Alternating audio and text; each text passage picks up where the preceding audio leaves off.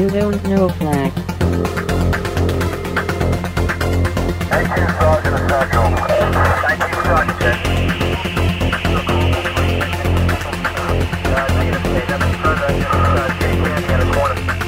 don't know Flack. Welcome to You Don't Know Flack, a podcast full of stories about retro gaming, retro computing, video games, arcade games, and technology from a guy who was there and still is. My name is Rob O'Hara, but for the next 30 minutes, you can call me Flack. Episode 144 Halloween. Hello, and welcome to episode 144 of You Don't Know Flack. I am your always jovial host, Rob Flack O'Hara, and on today's show, we are going to be trading Halloween stories. Well, we won't really be trading them because I won't be listening to your stories. You will be listening to my stories. Uh, as you may have noticed, if you check your calendar or um, maybe on your computer or on your wall, you may notice that it is November and we are past Halloween. But uh, I had some Halloween stories jotted down and I wanted to go ahead and get them out. I know I'm a few days behind on Halloween, and by the time I edit this and post it, I'll probably be a few more days behind Halloween. But uh, that's what we're going to talk about on this episode. We're going to get the Halloween stuff out of the way and then move on to the next episode. The next episode is going to be very exciting. We'll talk about that just a minute. Uh, I've put all my Halloween stories here on floppy disks on my Commodore 64. Now, as you know, floppy disks on a Commodore 64 don't hold very much data, so each story is on a single disk. So I'm going to have to load all these disks back out so we can play the podcast. But while I'm swapping disks and doing that, we have a little bit of time to catch up on things during loading time. Loading time. Loading time. Loading time. So first of all, I hope everybody had a very safe and fun and enjoyable Halloween.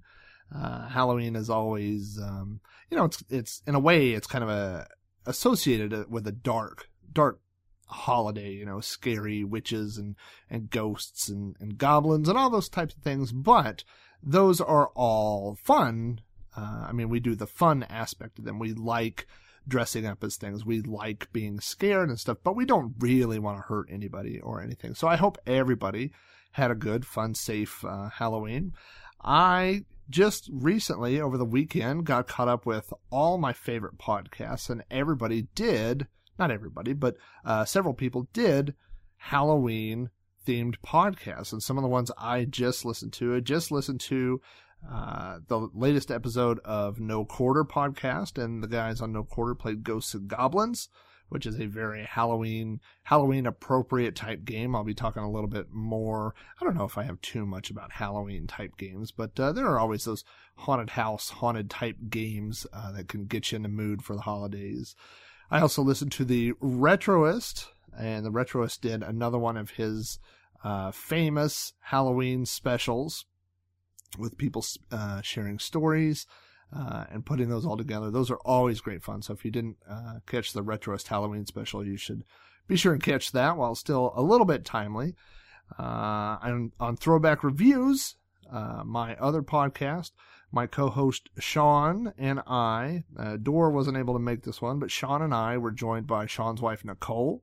Nicole runs Mealy Monsterland, which is the website where she sells her little uh, critters and creatures and and uh, like I said, I, I, always I always feel bad when I plug it because I'm afraid people will think I'm plugging it because it's Sean's wife and not because I really enjoy the little things that she makes and sells. But I really do enjoy them. I have two of them sitting here on my desk, and um, as soon as uh, uh, maybe maybe after the holidays, you know, I'm to put a couple. I'm to put some uh, of those on my Christmas list. hopefully, I can get some for Christmas, and then when I don't, then hopefully I'll get a bunch of money for Christmas and I'll buy them myself. But anyway, uh, on Throwback Reviews, Sean and Nicole and I discussed the movie Halloween, the original 1978 John Carpenter version of Halloween, and we had a great time doing that. So if you enjoyed uh, that movie or those movies, uh, be sure and check out that episode of Throwback Reviews.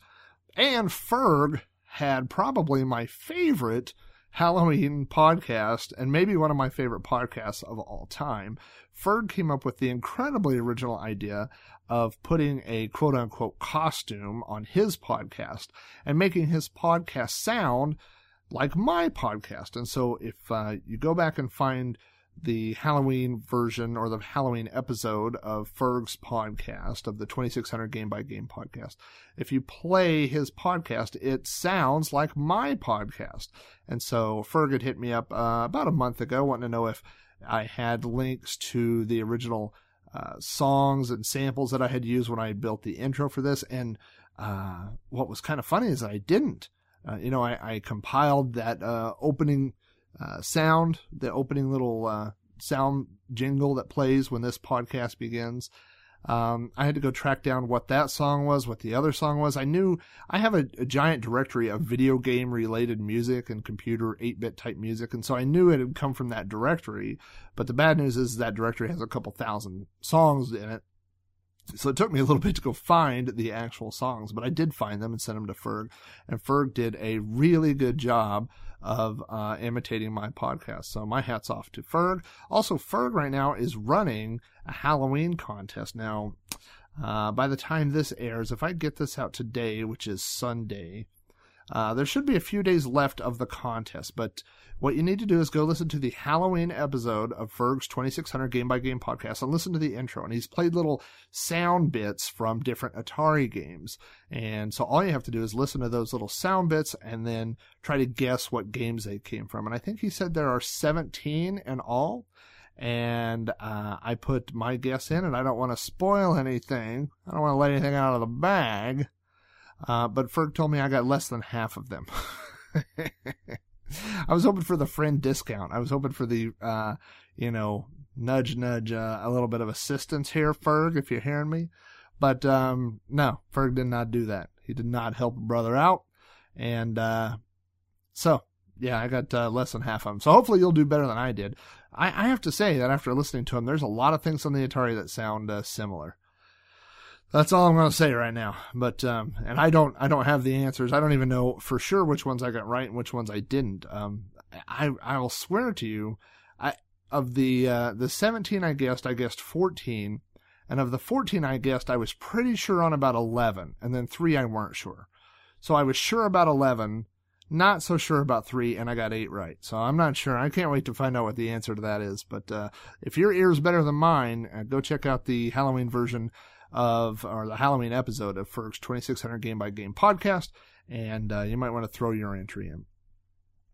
So what else is going on? It is November now. It's November 10th actually today, and I have put away all of my Halloween things. I've put away my decorations. I've I've stopped watching horror movies. I try to do that every October. Watch horror movies to get me in the mood. I play um, some horror related video games. Nothing too scary. I'm not, you know, um, I'm more of a retro gamer, and so I even think of things like Resident Evil as being uh, a modern game, you know. Uh, so when I think of horror type games, I think of Ghosts and Goblins, like the No Quarter guys recently did. I think of the Cauldron and Cauldron 2 games for the Commodore 64. I just did an episode of Sprite Castle. If you're not following SpriteCastle.com, uh, on Sprite Castle, I just did an episode for Friday the 13th. I actually released that on Halloween. Uh, so there, there's actually Friday the 13th also for uh, the NES, which is a completely different game than the Commodore 64 version.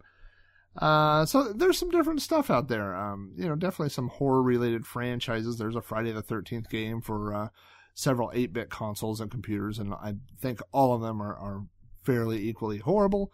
But uh, you know, you can always play those types of games to get you in the mood for Halloween.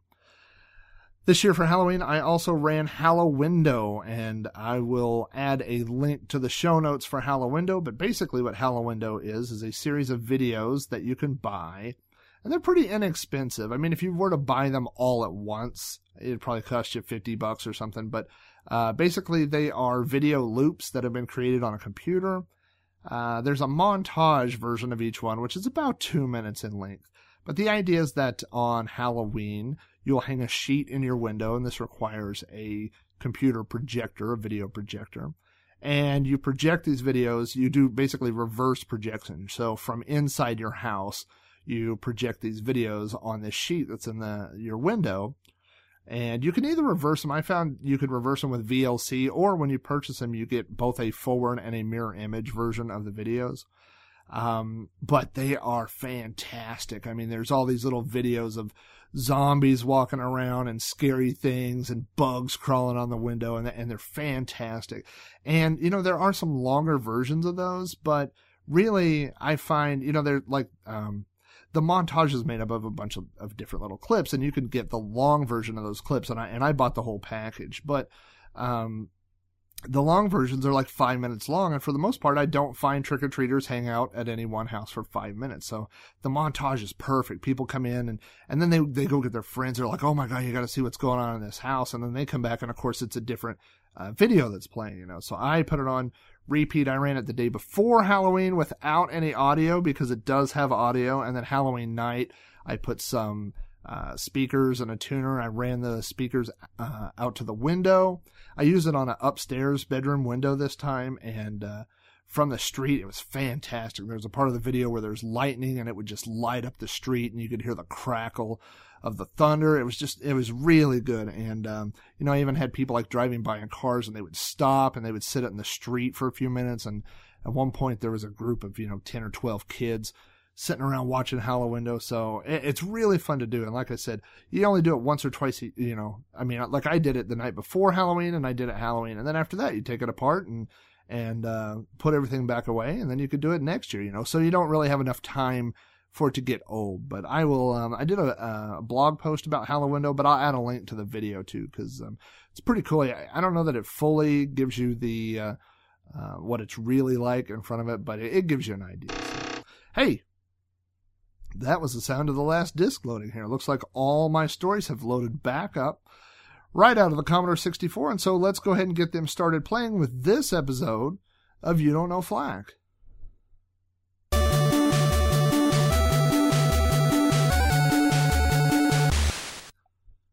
Before we get started, I just have to say that I am so, so lucky that I grew up in a family that videotaped and photographed pretty much everything. We got a VCR in 1978, the spring of 1978, and it came with a black and white camera that connected to it. So I have lots and lots, starting with, I was five years old. I turned five in 1978. So I was actually four when we got it. But from the Christmas of 1978 until the year or two before I moved out of my parents' home, we have all these Christmases that are recorded. And, and my dad would put a camera on the tripod and put it in the corner of the room. And of course, my sister and I were never, um, we didn't cooperate very well. So he would point it at the stockings and we would go to the tree and try to open the presents. And then we would, he would move the camera and point it at the tree and then we would go check out our stockings. So I think he was always having to adjust the camera to do all these things. But he also, um, was really into photography. And so he took tons and tons of pictures of us growing up. And so I, I've heard you know, I've had conversations with people either at work or other podcasters, people I've talked to that say they don't remember what they were for Halloween. They don't remember this year what was I or whatever. I went back and looked through my personal digital and by the way, I've I've digitized, I've scanned in almost all the family photos and all the home videos that we have.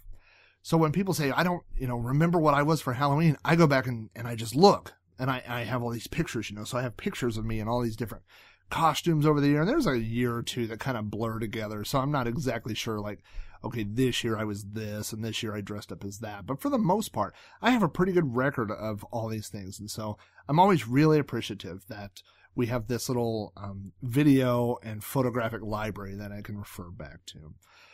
The oldest Halloween related picture I could find of myself is when I was four years old. And that year for Halloween, I still lived in Bethany. We hadn't moved to the house that I grew up in yet. We moved the following summer. We moved the summer of 78 uh, to the house. So I was still four when we moved to the house. And um, my my dad still lives in that house. So it's the house I, I lived in my whole life, basically.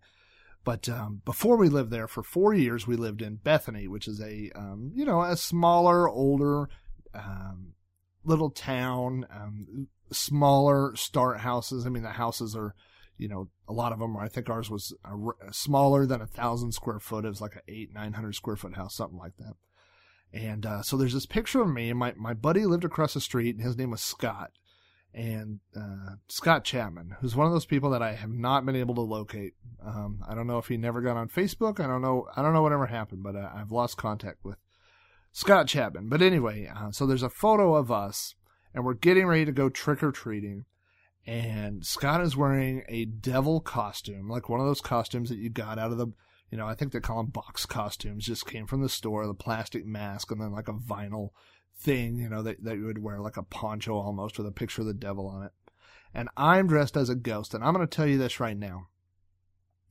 I don't care how many pictures of kittens, babies, unicorns, whatever you look at. This picture is one of the three cutest pictures you'll ever see in your life. I'm wearing, I mean, it's basically like a tiny little bed sheet and it has eye holes cut out of it, and then it has like a green string around the neck to kind of give it a little shape or whatever. But it is adorable. I don't, need, I'm, I have no qualms about describing it that way. It is the cutest little picture. So that was the Halloween of '77. I went as a ghost. And you know, for the most part, I'm I'm kind of looking through. I don't know. I guess it was about 50-50. Uh, I don't know that I was always a horror type person for Halloween. Um, so moving on, let's see. I, I don't really remember that costume. I just I have this picture, and so I you know vaguely I think I remember the picture more than I remember doing that. But my my real Halloween memories start, I guess, the following year when we moved to the house that I grew up in, and that's in a, a neighborhood called Sun Valley. Uh, it's in Yukon, Oklahoma. It's just outside of Oklahoma City, a little suburb. And um, one of the great things about Sun Valley is that it is six blocks, and I mean they're all in a row, so it's a big rectangle type neighborhood. Um, and there are two streets that run east and west, like on either end, and then it's divided up into six blocks. And then there are entrances basically on the south side of the neighborhood, but there are no entrances or exits on the north side or the east side or the west side. So there's no through traffic at all. Anybody that's driving around in Sun Valley belongs in Sun Valley. So it was a pretty safe place as kids for us to run around, ride bikes, ride our go-karts, ride our motorcycles, and go trick-or-treating. You know, we weren't, we didn't worry about people screaming through the neighborhood or cutting through to avoid a stoplight or anything like that. Um, it was, it was just a pretty safe place. It was a safe place. It was a good place to grow up. So now back then, and this is I don't know how how recent this has happened because you know there's a big chunk of my life. I mean, I graduated high school in 91 and then I didn't have kids going to school until 2005, 2006. So there's a big 15 year chunk where I don't know when things changed. But when I was a kid, around Halloween, you dressed up in your Halloween costume and you went to school. And apparently they don't do that anymore. I mean, I asked my kid, hey, when do you get to wear your costume to school? Basically, never. You don't wear your costume to school anymore. Now, they did have a Halloween after school dance kind of thing, and he was allowed to wear a costume to that. And this is public schools. But there was no day where you got to wear your costume and wear it to school. Now, I remember, you know, as a kid, in fact, there's one of my good friends, her name is Sarah. Uh, we had a, I don't remember if it, it must have been around Halloween, but um, dressed up as uh, basically Tom Sawyer. And so she's wearing overalls and has like a little fake uh, five o'clock shadow and the little stick with the runaway bag on the back like a little hobo. And she wore that on the day that we ended up taking pictures for our school yearbook. So in every school yearbook, she was in a lot of the same groups I was in, uh, like after school clubs and things like that. And in all the pictures, it's all of us wearing our, you know, nice clothes and all this. And then there's Sarah and she's dressed like a hobo, which is, um, but that's, you know, uh, that's what happened. You wore your costume to school. Um, the earliest pictures I have of me in Sun Valley, there was about three years in a row. Now I, we're talking about 1978. And if you listen to the Star Wars collecting episode, you know, you probably know this anyway, that Star Wars came out on May 25th, 1977. So guess what? In 1978, I was Chewbacca. Now, I will tell you that my mother is a very good do you call it a seamstress? I don't know. A seamstress sounds like a job to me, but she's very good at sewing things and making things or whatever. And so she would allow us to buy a mask, but then typically she would make the costumes. And so for three years in a row, I'm going to guess this is 78, 79, and 80. I was Chewbacca, I was a stormtrooper, and I was Darth Vader. And in each one of those costumes, uh, my mom, like, I have a, a Chewbacca, a picture, and she made me like this brown felt jumpsuit. And then we took these brown, like gardener's gloves, you know, those, the cheap gardener's gloves that you could get that are brown, and she sewed some felt to the back sides of them. And then I bought a, a Chewbacca mask, like the little plastic mask with the elastic little string on the back, you know. So I got the mask and she made the costume and I was Chewbacca. And then uh, next year, uh, I was uh, a stormtrooper and she made me a white uh, jumpsuit thing. And then I got to buy the little mask. And I had, um, I remember I had this really, really cool, I, I don't know what the name of it is now. Um, it was a, um, like a laser rifle and it was blue and red plastic. And whenever you pulled the trigger, it clicked, and li- there was a little light bulb in the end, and that would light up at the end. Uh, and they, uh, my parents, I don't remember if it was my mom or my dad, but one of them spray painted it black, and it looked just like a stormtrooper rifle. It was really cool. And so we went to this uh, Halloween neighborhood Halloween party, and I was dressed as a stormtrooper. And, uh, you know, when you're a kid, you think you look just like the person. You know what I mean? Like I felt like I looked like a stormtrooper, even though in reality, you know, I'm like four foot tall or whatever.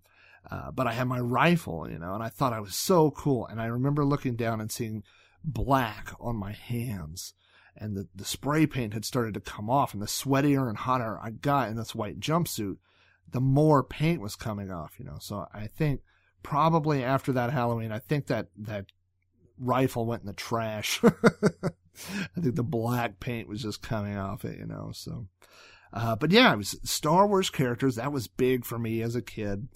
Um, and like I said, we went to this neighborhood Halloween party, and there was this family that lived at the other end of our block. Their name was uh, was the Butlers, and the Butlers would always put on a little Halloween thing. And so we would walk down the street and, um, you know, in Oklahoma, people don't have basements. Now I know I, have talked to Sean from uh, Throwback Reviews who lives up in New Jersey and, and I know my family in Chicago and people, lots of places have, um, basements.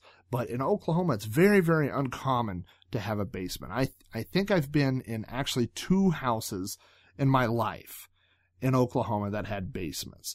And part of the reason why is because um, the uh, soil in Oklahoma is made of really hard clay. Once you dig down uh, about a foot, it just turns into this clay that's really hard uh, and it's tough to dig through. Which obviously, you know, big machinery could dig through it with no problem. But uh, during the winter, uh, when everything contracts, and then when in the summer when it expands, it breaks concrete and it will break your basement walls. So they can make basements, but from what I understand, they have to pour it in all one piece. They don't, they can't pour the floor and wait for it to dry and then pour the walls because it would all be separate pieces of, of, uh, concrete. So, um, Instead, they have to pour it all as like in one, almost like a big mold or whatever. It's really expensive and hard to do. So most people here don't have basements. So instead, what a lot of people have are tornado shelters because we here in the Midwest have tornadoes that like to come through and tear up churches and mobile homes and occasionally regular neighborhoods. And so the Butlers had a um, tornado shelter, which in fact, I remember a few times when there were storms coming through that we would, you know, rush down to their tornado shelter. We'd run down the block, you know, and everybody would pile into this little hole in the ground or whatever. And, and it's funny, you know, like when you go back to your high school and you're like, wow, this is a lot smaller. I remember it being much larger. I remember there being, you know, dozens and dozens of people in this tornado shelter. And there's no way it was that big. I mean, it, it had to be, um, you know, really small. But, um, anyway, the butlers would set up a haunted house down in the, their little tornado shelter and the kids would get, go through the haunted house. And it was the very, oh, most stereotypical thing you can imagine. You know, it was, um, I remember that the, they had the bowl of grapes. So these are eyeballs, you know, and you would touch those. And I think there may have been a, a bowl of spaghetti that was supposed to be brains or whatever. But as little kids, it was really fun, you know. So I, I, I remember that. And they also had one of the, it was three daughters. The butlers uh, had three daughters. and um, the oldest one, I'm pretty sure it was the oldest one, had a crystal ball and it had like a, a light switch underneath, you know, it took double A batteries. It's pretty magical. And, um, so you would turn the light on and, um, they would do fortune readings or, you know, tell you your fortune or whatever. So it was really, it was always fun. We would always go down there around Halloween time, but I'll, I'll always remember that. And I, I have a picture. The Butlers had these giant yellow slash gold color curtains. And so there's a, a great picture of me and my, you know, all my friends and everything, and we're all dressed up. My buddy Andy, I think he's dressed up as Fred Flintstone in a little plastic thing, you know, one of the little plastic box costumes. Another one of my friends is Popeye, and then there's me right in the middle with my big stormtrooper helmet and uh, my white jumpsuit and my stormtrooper rifle. I think that's right before all the paint started coming off. Um, so you know, pretty soon I became, uh, well, let's see, I would have been you know, once we moved to there, seven, eight, nine, ten, I was a uh, vampire. I remember that. I really remember because, um, I mean, the only vivid memory I have of that year is that my mom slicked my hair back and then drew a widow's peak on the front of my forehead, which I didn't really understand uh, the point of that. But, you know, in retrospect, I do now, of course. Um, but I was a, a Dracula, probably. And then I was the devil one year, and it was the world's weirdest. I mean, it wasn't weird. Um, my is a huge fan of garage sales, and she found this uh, devil mask. And for some reason, I don't. It was like that really thin latex, so when you moved your head, it would just like wobble all around. It didn't really fit my head. It was probably like an adult size mask, and the latex was really thin, so it was kind of droopy on my head and it had big yellow teeth. They're not not fangs. They weren't sharp. It was almost like kind of a silly yellow teeth that I remember. Uh, and then I had a red long sleeve shirt, like a flannel shirt, not flannel, but um, almost like flannel pajamas, you know. And then these red tights, and so I wore this, and I think my mom got me a toy plastic pitchfork that was way too small. I mean, it's like a foot long. it was almost like a like a barbecue I could just see like standing out with the barbecue with this little plastic pitchfork flipping steaks, you know. But that's what it was like. It was like a barbecue utensil. And it's plastic, of course. So I was the devil that year. Um, and then if you've listened to, I don't remember what number it was, the episode, the You Don't Know Flack episode, which is all about ninjas, then you know that for one year I was a ninja and uh, dressed up like a ninja. And let me tell you, uh, as an adult taking kids trick or treating, I want my kids to be dressed up as light bulbs. I want my kids to be wearing. My daughter this year was a white witchy ghoul thing, which was great. She was wearing a white dress, her hair was white, her face was white, and cars could see her. So at the age of 12, roughly, maybe 13, I was a ninja. I was dressed in black from head to toe with the entire intent of disappearing into the night. And I am so amazed that I did not get hit by a car or killed. um, I even remember that I put on this, this sword and I went trick or treating wearing a sword, which now will get you tased. that will get the cops called on you. And there was a special thing around Halloween where if you went to McDonald's and you went in with your costume, uh, you could get like a little coupon. It was like trick or treating McDonald's. And McDonald's was far enough away for us. I mean, uh, maybe a 10 minute drive, you know, but I think we did that maybe like on the way home from school or something like that. But I remember going to McDonald's wearing this, this ninja suit and a sword and the guy behind the counter was like, Hey, he can't have a sword in here. And I'm like, first of all, I'm 12, you know? And so I'm like, you never know. And, and thinking back, I can't, I don't know if the guy was kidding. Uh, cause sometimes when adults kid with you and you're a little kid, it's hard to, to read them, you know? So I don't, I don't really know if he was kidding or not, but it seemed pretty serious to me that he, he was not happy that I was at McDonald's with a sword. But, um, I do remember getting a hot fudge sundae and I ate it in my ninja mask. Then I was a werewolf, and I was a werewolf, and the following year I was a werewolf and an old man. So I'll explain that. Um, my dad got a werewolf mask, and uh, I think he, got, if I remember right, for some reason I remember that he got it at Toys R Us, and it was just a latex mask Uh, well, the the front, like the mouth came out, was plasticky kind of latex, and then the, around the eyes, and then the rest was this big giant hair. It was gray and black. It was really cool looking mask.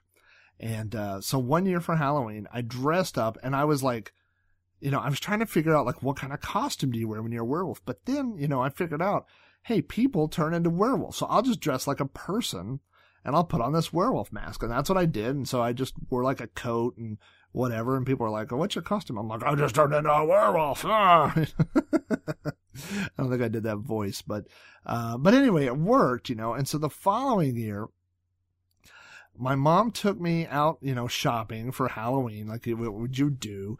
Um, we would go to the expensive Halloween store first, like go to Heckler's or something, and look at all the masks there, which were like, you know, $50, whatever, which I never would get. But then we would go to Walmart or some other place, and you look at the $5 masks, and then you think, okay, well, I saw this other mask, I could kind of make it look like that, or I would, you know, do something else with it. I found this mask that was basically like an old man, and you know, and it might have been even been an old woman. I mean, it was a, just a generic old face, and it had this gray hair that went around the back, but it didn't even look like hair. It just looked like a piece of carpet that was sewed on, but it went around your whole head. And so I came up with this costume where I would wear a flannel shirt. I had all these flannel shirts as a kid and a pair of overalls and these big boots. And I would be like an old farmer kind of guy, right?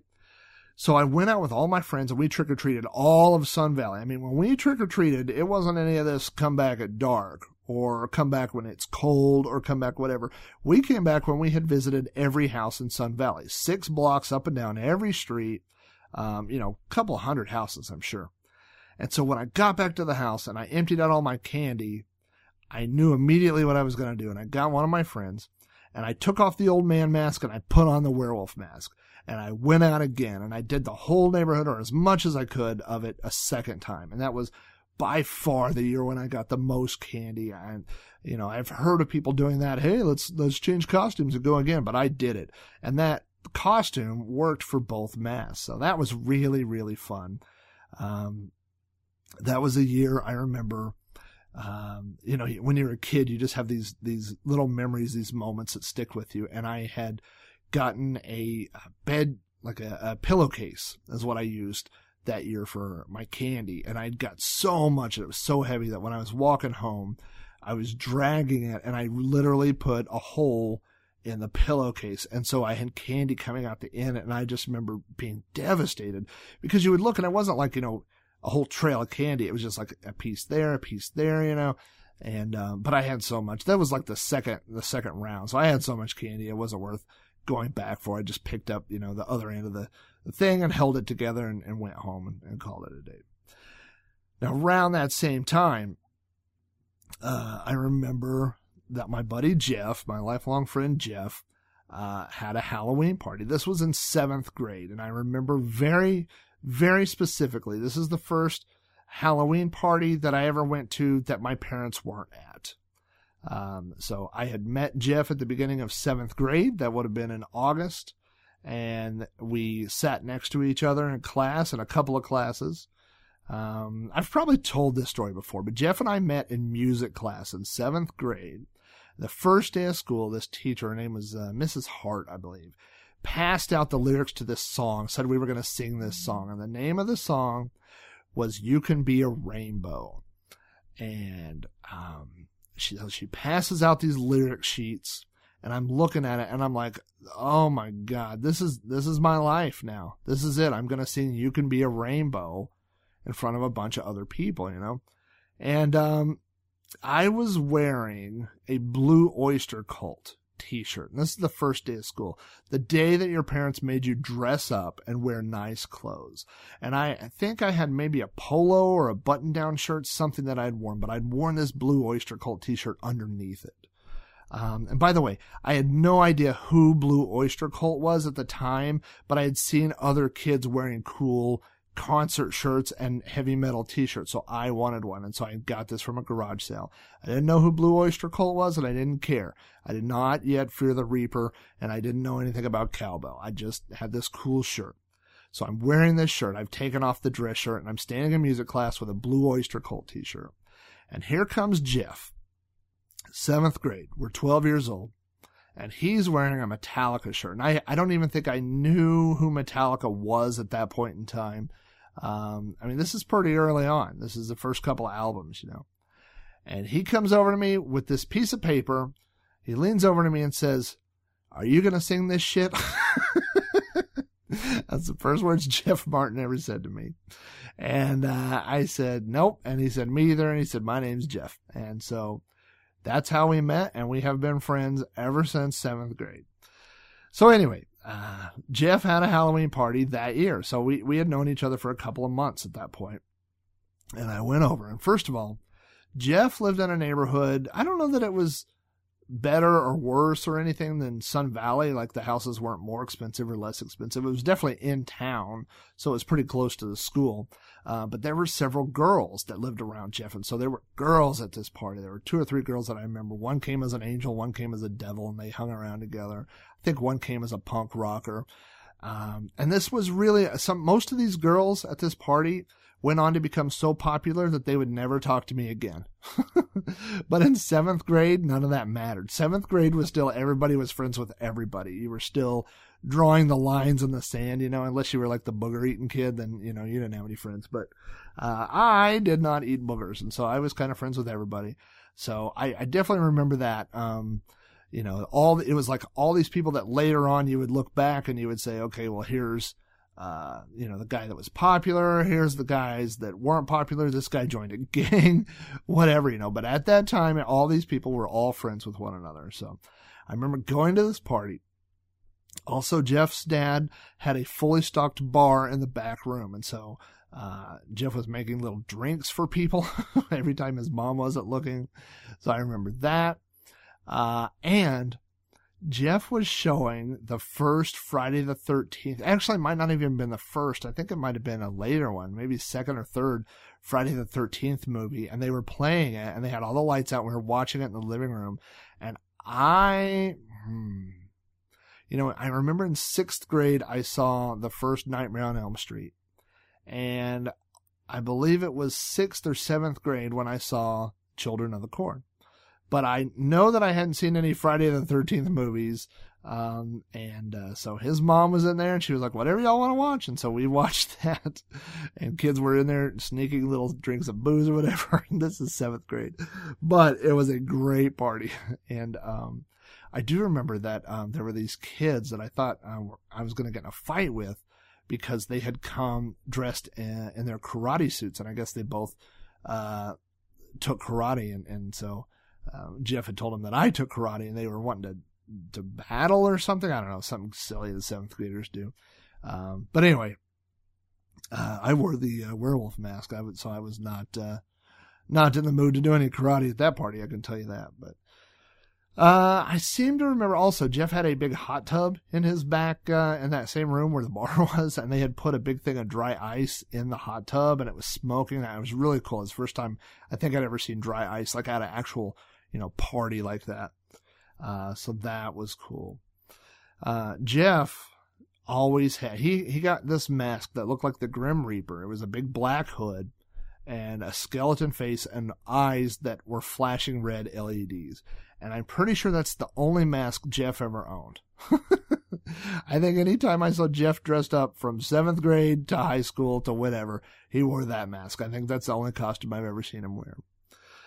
Uh, anyway, back to trick or treating. I, um, you know, I just heard on, and I listened to so many Halloween podcasts recently, so I, I, forgive me, I forget which one it came from, but somebody was talking about getting things other than candy. And that happened. You know, sometimes you would get the little spider rings. I remember getting those. I remember getting Halloween pencils. Um, and the only good thing, only thing, uh, pencils were good for is we played a lot of track and field, the arcade game, and you could run faster if you use this little technique where you, um, put your middle finger down and then you, you use the pencil to hit the run buttons, almost like a little seesaw. And you could get really fast if you did that. And so I, I um, you know, if it was a good pencil that could be used for that, I guess that was okay. Sometimes they'd give you money. There was one family, I talked about this when I did uh, last year, the Retroist Halloween special. There was one lady that would give out popcorn balls, but you had to have a note from your parents. And it was all the way on the other side of Sun Valley. So, I mean, it would probably take you 15 or 20 minutes to walk home and get a note and walk back. There's no way it was worth it, you know? So, We would never get that. And then every now and then we would get fruit. I remember getting oranges and apples, and uh, my parents would immediately throw that stuff away. Uh, I did the same thing this year. There's a, a house, probably 10 houses down from us right now, and I forgot about it because he did it last year. But then when he did it again this year, I was like, oh, that's, that house. And we've just marked that house off. But uh, both times, both years, last year and this year, that we've gone with the kids, that he's got, uh, or he's given the kids a brand new apple. And I tell the kids, you say, thank you very much. We take the apple, and then about three houses down, there's a huge creek uh, that you drive over this little bridge, and then uh, we actually, because the houses are are far enough apart out here, and not that many people participate, we took the golf cart. I have a golf cart, and uh, so I drive it around, and the, and the kids will stand on the back or sit on the back, and uh, we go from house to house on the golf cart. And uh, after that, we drove about three houses down, and I took the apples and chunked them into the creek. Um, didn't even bother bringing them home. Uh, and that's just, uh, unfortunately, that's the way it is. You know, you can't, um, you can't eat things that may have been opened or whatever. So, uh, anyway, the werewolf mask costume is one of the last ones I remember. The last year that I ever trick or treated, I was 15 years old. And, um, so I, I would have turned 15 in August.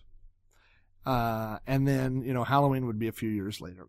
And I had another friend whose name was Lewis. And Lewis, um, I met Lewis uh, in, in seventh or eighth grade, and we both played Dungeons and Dragons. And he had a a Tandy IBM compatible computer, and I, of course, by that time, seventh grade, we had a we still had, I think, our PC Junior, and eventually we had our XT. So Lewis and I would would swap games occasionally and do things like that. So um, but Lewis, when he turned 14, got a motorcycle, and I got a motorcycle. And in Oklahoma, you could get a motorcycle driver's license with, you have to follow certain rules, but you could get a license when you were 14.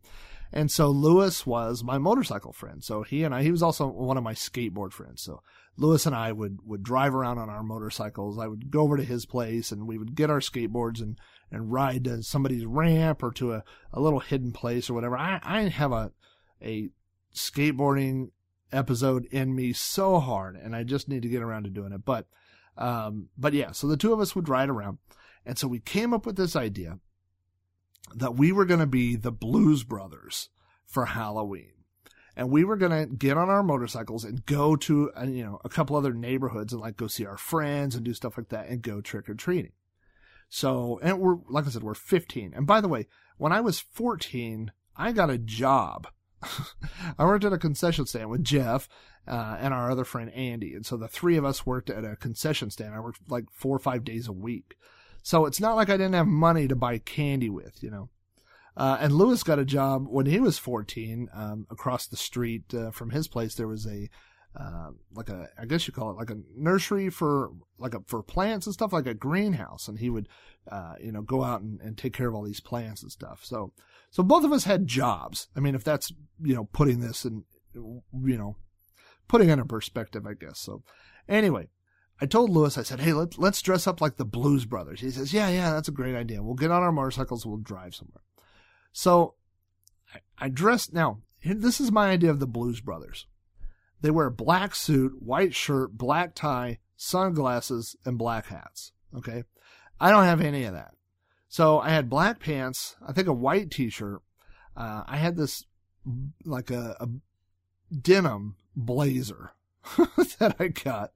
So I have that on, some sunglasses, and one year for Halloween, my dad was Indiana Jones, and so I have his Indiana Jones uh, fedora, which is tan. I go over to Lewis's, and Lewis is dressed like the Blues Brothers zombie. I mean, he's wearing a, a black coat, like maybe a trench coat, a white shirt, some black pants, and his face is painted like a skeleton.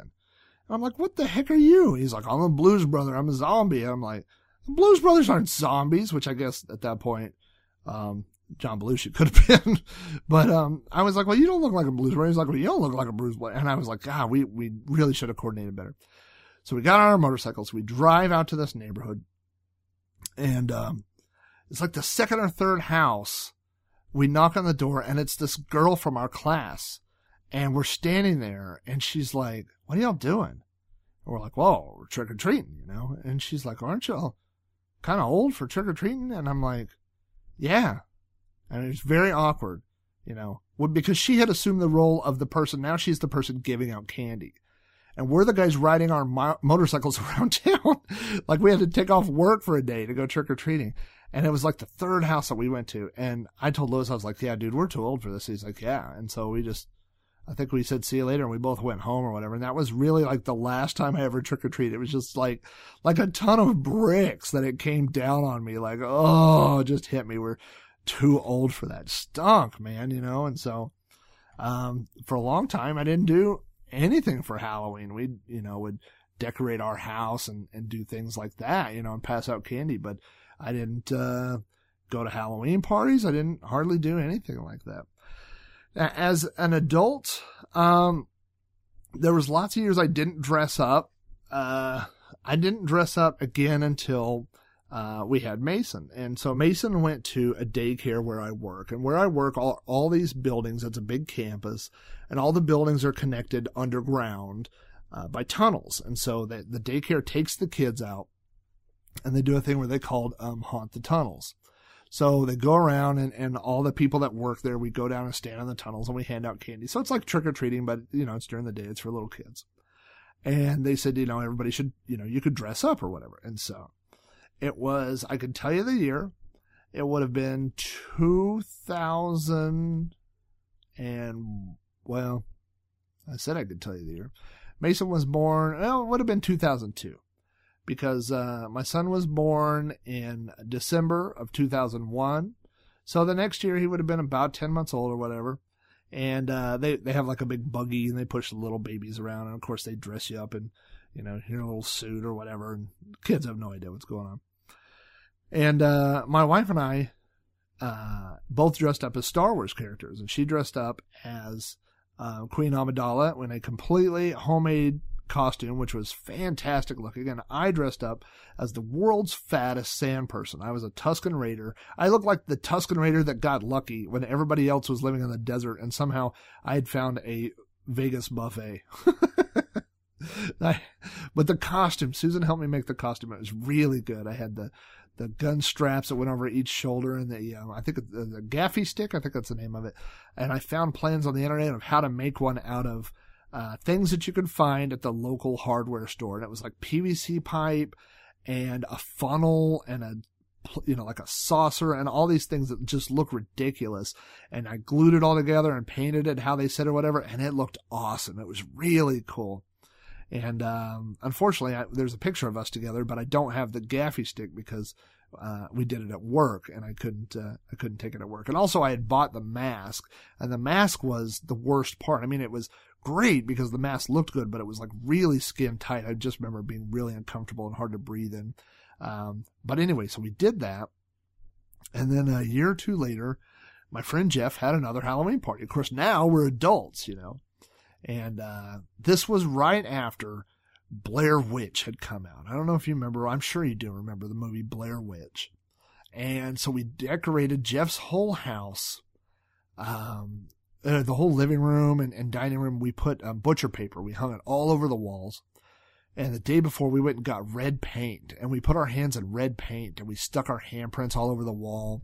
And then we went in with um, little markers and stuff, and we drew the Blair Witch, uh, you know, little stick man signals on stuff. And we also had like found, I think, uh, one of the Danzig albums, maybe Danzig 4 or something. Um, there's like all this writing and it looks really evil, like it's a, a, weird font, you know. And so we wrote weird words in these fonts. They weren't even real words. We just, you know, I mean, the whole place looked really creepy, especially with, you know, the lights turned dim, some black lights and a strobe light and stuff. So it was really cool. And, um, I didn't know what I was going to be that year. I didn't want to be a Star Wars guy. I wanted to be something cool, you know. And right around this time is when the Monica Lewinsky scandal came out and I said, I'm going to be Monica Lewinsky. and let me tell you what. This does not reflect my personal opinion or view of anybody. I am really a live and let live type guy. Whatever you want to do, whoever you want to do it with, I'm okay with. That doesn't bother me. But I found out that I was really uncomfortable wearing a dress. even in a joking manner, even in no one would have mistaken me for a girl. I had a big full beard and black hairy legs and black hairy arms. Everybody thought it was very funny. I was very uncomfortable the whole time. I even had a little wig on and um, I wore that costume for about 15 minutes and I just had to go change. It, there was something about it. I think that was the only time that I remember wearing a dress and I'm sure I will not wear one again. Um, I've never worn a kilt. I don't have anything against kilts. And, um, I'm, you know, I'm Irish. So maybe, uh, I don't know. I, I think that's more of a, I know Doug McCoy has talked about, uh, wearing kilts more, uh, going to Scottish type things. I think he's, um, uh, of Scottish descent. And, um, you know, so that, that doesn't bother me, but there was something about wearing a dress that I just couldn't, I couldn't deal with. Just mentally, there was something about it that bothered me. So I, I was Monica Lewinsky for about an hour and, uh, came out of that costume pretty quickly. Um, in, uh, the late nineties, I moved to Spokane, Washington and I lived in Spokane for about a year and a half. And when I moved to Spokane, it was for work. And my wife stayed behind. She stayed in Oklahoma for a couple months trying to sell our house. So I took the bare essentials. And I've joked that my idea when I was, oh, let's see, this would have been 96. So when I was 22, 23, my idea of the bare essentials are much, much different than what I consider the bare essentials to be now. Uh, the bare essentials to me then were a PC, um, a 13 inch television with my Super Nintendo, uh, a few days of clothes, and a floppy chair to sleep on. I'm trying to think if I took anything else. Here's things I didn't take silverware, um, pots and pans, deodorant, a blanket, a pillow. Um, what else? Anything. I literally took, oh, but I did take, I think at that time I had four or 500 music CDs and I took all of those. So, um, when I, I went up to Spokane, I found this apartment and, uh, I didn't even have any, any furniture. It wasn't furnished. So I set up my computer in the middle of the living room floor and I set my TV up by where the cable was coming in and I had my Nintendo. And I would sit in the floor or lay on the floor and play Nintendo games. I'd come home from work and, and play Super Nintendo or watch TV and, uh, and get on my computer. That's what I did for like, uh, a month. I don't know how long it took for Susan to get up there, like a month, month and a half, something like that. But, um, I found out that there were things that I needed. I needed a lamp. I needed, um, you know, some different things. And so I'd gone shopping and right around that time, all the Halloween stuff had just come on sale. And so I bought this lamp and this lamp was like four or five plastic skulls stacked on each other with a light bulb in the middle. I bought two of them. I put one uh, by where I slept on this little floppy chair. You know what I'm talking about when I say floppy chair? It's like um, it's like four um, almost like couch mattresses, but they're sewn together, and so it folds up in a way that it's a chair. But then when you unfold it, it's just a long, skinny thing that you sleep on. Uh, and I didn't have a pillow. I mentioned that, and so uh, I had taken a shirt and I tied the sleeves closed in knots, and I stuffed the shirt full of dirty clothes, and that's what I used for a pillow. Um, so I put this skull lamp there, and I had another skull lamp uh, in the kitchen and I didn't have any uh, dining room furniture or table or whatever, so I would stand at the bar and eat my dinner, and I put a lamp there. Um, and uh, when my wife did finally show up, I think she said something to the effect of, "What the hell are you? what the hell have you done with this place?" Because it looked like a haunted house. Like all I had was all this stuff that had come from Halloween. I had bought um, paper plates and napkins that were um, they were like white with the I think they were white, like black and white with spiders on them for Halloween or whatever, and the napkins might have had uh, uh, jack o' lanterns on them. But yeah, there's a reason she doesn't let me decorate around the house. But uh, yeah, for a while I lived in a uh, apartment that was completely decorated in Halloween decorations, which was good times. And um, I I only that's the only time that year and a half that I ever lived in an apartment complex, and I did enjoy that around Halloween because uh, the kids when they would come trick or treat, you'd get so many kids, you know, the whole apartment complex. You just turn your light on and and the kids would come through, you know. Um, and then we moved back and we lived in a couple different places or whatever. Uh, Halloween really didn't get big for me again until we had kids. I, I mentioned my son, Mason, was born in 2001. Uh, Halloween 2002, we got this little costume for him. It was a little zip up, like, uh, I believe it was supposed to be a giraffe. And, um, we drove to all my friends' houses and not, not my friends' houses, the parents of my friends' houses, like my buddy Scott. I don't think we went to Scott's house, but I know we went to Scott's parents' house. And basically, it was an excuse to drive around and show off my kid. Anybody that hadn't seen my kid at that point, they got to see my kid. Uh, and so that's what we did. And, and, um, you know, people would give you these giant things of candy. And I'm like, my kid's 10 months old. He doesn't even have any teeth. Uh, no, he would have been eight months old. Like he doesn't eat solid food. He doesn't eat, you know, giant Snickers bars. But whatever, we would take the candy and then we would just eat it.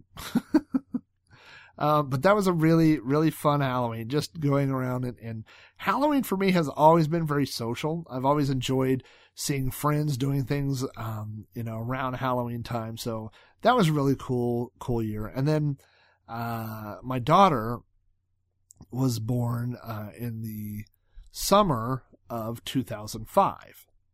And so by the time the next year rolled around, that's when trick or treating really picked up for both of them.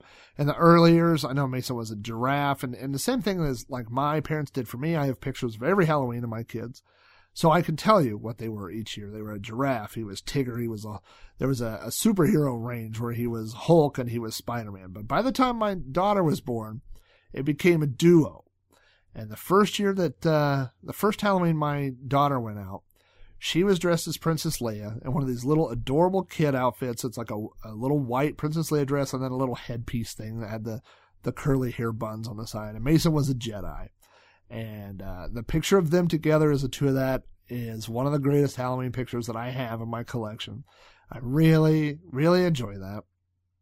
Um, Mason has been a Jedi a couple of times. He's been Darth Vader. Um, my son is not into scary stuff as much as my daughter is. My son one year wanted to be like an Easter bunny for Halloween. And then I think he um, put some blood or at some point on the costume. Uh, but for the most part, he wants to be that. He wants to be a clown. He wants to be those type of things. My daughter, uh, every year wants to be a zombie, uh, a ghoul, a witch, uh, I mean, that's what she wants to be. Now, um, there was one year where her, I think this was uh, her friend had gone trick or treating with us, and her friend was going to be Shirley Temple. And so I think Morgan was a mermaid or a princess or something Disney related. But I, I always kind of felt like that year she was influenced by the friend and not, not in a bad way, not I care, you know, but, uh, but I always felt like that was the friend, uh, that had kind of talked her into being a princess. Um, this year, like I said, she was um, like an undead kind of witch thing, and Mason wore this costume that I still don't fully understand. It was like a skin tight spandex suit that kind of looked like a tuxedo, and it had a mask that went up, zipped up over his face, so you could not see any details of him from head to toe. Um, and then whenever we left to go trick or treating, he said, "Oh, I don't like this mask. I can't see out of it. It doesn't work." And I'm like, "Well." You know, seven o'clock on Halloween night's kind of a bad time to decide that, brother. so I actually had an old, um, one, one time at a, I think I was at a, uh, flea market. There was a guy that was selling wrestler masks, like, uh, the old school, like, uh, the Mexican wrestlers, you know, like the luchadors, uh, for like three bucks, a skin type mask whatever. And so Mason said, Hey, can I wear that? I said, knock yourself out. And so he was, uh, somebody made the, uh, mistake of asking my son what he was supposed to be at one of the houses they trick or treated. And after like 10 minutes, I'm like, all right, buddy, wrap it up. he's trying to explain he's like a tuxedo guy, this and that, but he's got a wrestler suit and this and that because this mask didn't work. And I'm like, all right, they really don't care. Just say you're funny wrestler guy and be over it, you know? We also, Uh, you know, the, the universal symbol for you are a house to trick or treat is putting your porch light on. If you don't know that, you should know that. I thought everybody in the world knew that. If you have candy to hand out, you turn on your porch light. If you don't have candy, you're not participating in Halloween, turn your porch light off. It's a very, very simple system. Uh, when you run out of candy, you turn your porch light off. People leave you alone. So one of the first houses we went to had their porch light on. The kids went up, knocked the door, knocked on the door, and uh, I'm sitting in the driveway in the golf cart, and um, you know this is like taking too long. Like when you trick or treat somebody, it should take like I'm gonna say, I'll give you between ten and thirty seconds. This is like four or five minutes. It's going on, and finally the guy comes out, and so when the kids come back, I'm like, oh, what was that all about?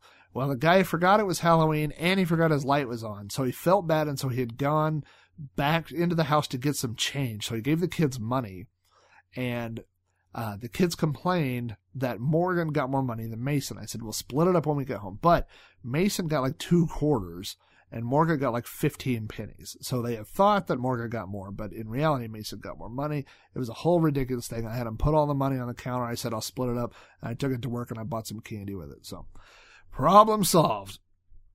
Um, so what else? You know, um, one of the things now that's different, I was thinking about things that are different now than when I was a kid. One thing that's different now is there's so many different alternatives to trick or treating. And maybe some of those were around when I was a kid and I just didn't know it. One is called Trunk or Treat. I don't know if you've heard of this. It's where cars go to, i I've seen this a lot of churches. Cars will go to a church. Everybody parks and then they, they park with their trunks facing out and they open up so they decorate their trunks in Halloween ways.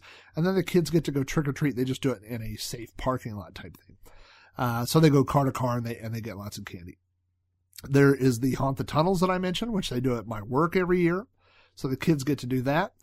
Uh, we also have Haunt the Zoo here in Oklahoma City where they decorate the zoo and, um, you know, do it up like Halloween stuff and then you go and, and trick or treat. Now here's the problem. And I use the word problem. When I say problem, I mean problem. I don't like it. A few years ago, uh, they also had Haunt the haunt the school or something like that, which was the high school. And each classroom, they decorated their door, and then they had high school students, and they were sitting there, and um, they were passing out candy. You take your kids up there. So a few years ago, my kids uh, were going to the daycare at my work, and so they had done haunt the tunnels. And then there was a haunted house kind of thing at the community center, and they went and did that, and they got lots of candy there. And they also did a trunk or treat thing at that same at that same event. Uh, and then it just so happened that it worked on, on a weekend where we could go do haunt the zoo. And so by the time Halloween rolled around, October 31st, Halloween night, the night that you trick or treat, my kids told me they had enough candy, they didn't want to go trick or treat. And I put my foot down. I know the trend is getting away from trick or treating. People don't want to trick or treat. Everybody's afraid to go outside. Everybody's afraid to let their kids play outside. Everybody's afraid. My wife is afraid to go to the store and leave our 11 year old here at home alone. My 11 year old, if you leave him here alone, uh, the first thing he will go do is turn on the PlayStation, and when you come back, he'll be sitting here at the PlayStation. If the house burns down, as long as the house does not burn the area six feet around where the PlayStation is, my son will be just fine. If it happens to burn, and there's smoke inhalation, anything else like that, my son will die, and his last thoughts will be, there's something wrong with the PlayStation. That's all he wants to do is play PlayStation. He's not going to, uh, kids, I don't know that they make prank calls anymore. I mean, caller ID, my kids have grown up in a world where that's all they know is caller ID. My kids don't know how to block caller ID. Um, you know, if, if anything, uh, they would make crank Skype calls, I'm guessing. But anyway, um, you know, my, my kids are not going to get in trouble, but, but people are afraid and people don't like trick or treating anymore. So we have all these alternatives to trick or treating. And I said two words, too bad. I said, get your costumes on. They said, well, it's, you know, my wife said, it's kind of cold. I don't care. Put some underwear on, put on two layers of clothes, put those costumes on. We're going trick or treating. Well, there's not that many people. Well, good then that means you're getting more candy. I don't care. I don't want to hear the excuses. I think all those other things are nice. Um, what's the right word? They are accents, maybe. They are extra to trick or treating. They are not alternatives to trick or treating. I don't believe, me personally. As long as my kids can walk, as long as they're not too old. If they have jobs, if you have to schedule off time to go trick or treating, it might be too old. you, it might be time for you to hang it up. But uh, I don't like the idea of people doing that stuff instead of trick or treating. For me, Halloween is about trick or treating. And I by trick or treating, I mean in a neighborhood, in your neighborhood, somewhere like that, or with your friends. You know, I had so many good memories of doing that. I don't want to rob my kids of that. I don't want them to be too afraid to go out at night, to go out in their own neighborhood and go around. Now, I'm sure what's going to happen is some year my son's going to dress up as a ninja, he's going to get hit by a car, and then I'm going to get the whole you so. if only we had trunk or treated. I don't care. You know what? You get hit trick or treating, you're taking one for the team. I feel like you earned it. Not really, you know, I don't really mean that. But um no, I just feel like trick or treating is the thing that you do. And the other things are all extra. So if you want to do the extra things, it's okay. If you want to eat the icing first on your cake, that's fine, but you're still going to eat the cake. You know what I'm saying? I don't know. So and maybe that's just me. Maybe other people don't feel that way, but that's the way I feel. Um, and so this year, uh, we had the Halloween window thing set up. We had candy. At first, we did the lame thing where you leave the bowl on the front porch and told people to only take one piece of candy. Uh, and um, I think Guy Hutchinson talked about this. Uh, Guy and John Jay on Adventure Club podcast uh, were saying that they were amazed that more people didn't just steal the bowl of candy. Um, but uh, that doesn't happen here. People just take their one piece of candy. I'm surprised people don't leave a note that says thank you and then they move on. So we we took the kids trick or treating. I took the kids, my wife and I both took the kids trick or treating for a little bit, and then we brought my wife back, and then she stayed here and handed out candy. I took the kids out some more, and then we came out. My daughter wanted to hand out candy, so she did that. And by that time, there was a crowd of people out front watching Halloween and um, having a good time. So we did the trick or treat thing. We all got home. And then I did the thing that my parents used to do to me that I didn't know what they were doing until I got older.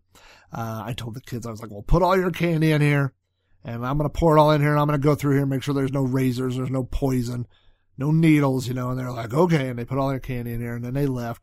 And then I went through and I picked out all the Whoppers. and a few of the Reese's and a couple of the Kit Kats. I think I might be a chocolate person. Uh, and I pull all those and I put in my little tiny thing on the side. And I was like, okay, it's all good. I went through all the candy. You know, I didn't realize my parents used to do that to me. They would go through our candy. I didn't realize what they were doing until I did it to my kids. Like I, my kids had dumped out all their candy one time and I was looking and I was going through it, you know, and then I was like, Hey, wait a minute. That's what my parents were doing. Uh, so anyway, it was, uh, we had a good Halloween. The kids had fun. We went trick or treating. We, uh, uh, the kids got, you know, the the fewer and fewer kids, it's it's kind of a weird trade off. The fewer kids that go trick or treating, the fewer people uh, that participate, the fewer houses that do it. But the houses that do do it, um, you know, when I was a kid, you get one piece of candy, two pieces of candy. Now every house is like, just take a handful, just grab some candy, and we did the same thing. Um, you know, just because you know you're to have candy left over, and so um, I I hope that I hope that my kids have those same kinds of memories, that they have the same kind of things. I don't hope that they find friends that will make them drinks at a Halloween party, but I do hope that they end up going off and trick or treating on their own. I hope that they go out and they have a good time. I hope they find the friends and they make the memories and they remember their costumes and that they have as good of a time trick or treating and they have the same great types of memories that I had from growing up because I really think, you know, there's there's so many like I said, negative connotations about Halloween or whatever. People always think, "Oh, you know, I I remember when I was growing up there, I remember and for some reason I associate this with Geraldo and maybe that like they had their their satanic um specials and this and all that, you know. But for kids, man, my kids don't know anything about that. My kids, there's there's nothing but innocent fun for Halloween for them, you know, putting on masks and going out and getting candy. And so I hope that, like I said, they have as as good of a time doing it as I did growing up, and I hope that the tradition of trick or treating itself lasts long enough. I don't think my son's got too many years left. Um, not to live. That's not an ominous. Uh, for trick or treating, of course. Uh, he's he's 11. He'll turn 12 uh, this uh, December. So I'm already seeing, you know, uh, one uh, issue that my kids have is that they're both the tallest kids in their class. My my wife's dad was six foot six, and both my kids are tall for their age. And um, you know that's why Mason plays basketball. My daughter wants to play basketball this year too. So they look older than they are. So I don't know that they have, uh, at least Mason. I don't know that he has that many years left of trick or treating in him. So I hope they have fun, and I hope, like I said, that they they make those great memories that I had. So that's pretty much all I have about Halloween. My next episode of You Don't Know Flack is going to be a great one. The next episode is all going to be about how to make your own podcast. And and that question, I've heard that asked, I've seen it asked, I've had several people ask me online about it, and I've been talking about doing one. And so I, I hit up all my friends, everybody that's a podcaster. I hit everybody up on Twitter and Facebook. And um, I got submissions. I asked people, hey, what's your advice for people starting a podcast? So if you have always wanted to start a podcast, but you didn't know where, or you're too afraid, you don't think you have the right equipment, this is going to be the episode for you. So I definitely want you. I am talking. You know what? I am. I don't want to call specific people out. Vintage Volts. I've had two or three people say, I'm thinking about starting a podcast. This podcast is for you guys. It's for everybody. It's for everybody that's ever thought about doing a show and hasn't got around to it or doesn't, you know, just hasn't quite jumped off the ledge yet. I want you to jump off the ledge and you'll, when you hear all the suggestions that other people have, they want you to join us. They want you to uh, join us in the world of podcasting and for you to create your own shows. So anyway, it's going to be a fun episode. That'll be the next episode of You Don't Flack, and it should be probably out later out this week as well. So, thanks for tuning in once again. Thanks for listening to all my old little Halloween stories. Thanks for coming back. Every time you come back, it makes me a little happier. So, I will talk to you on the next episode of You Don't Know Flack.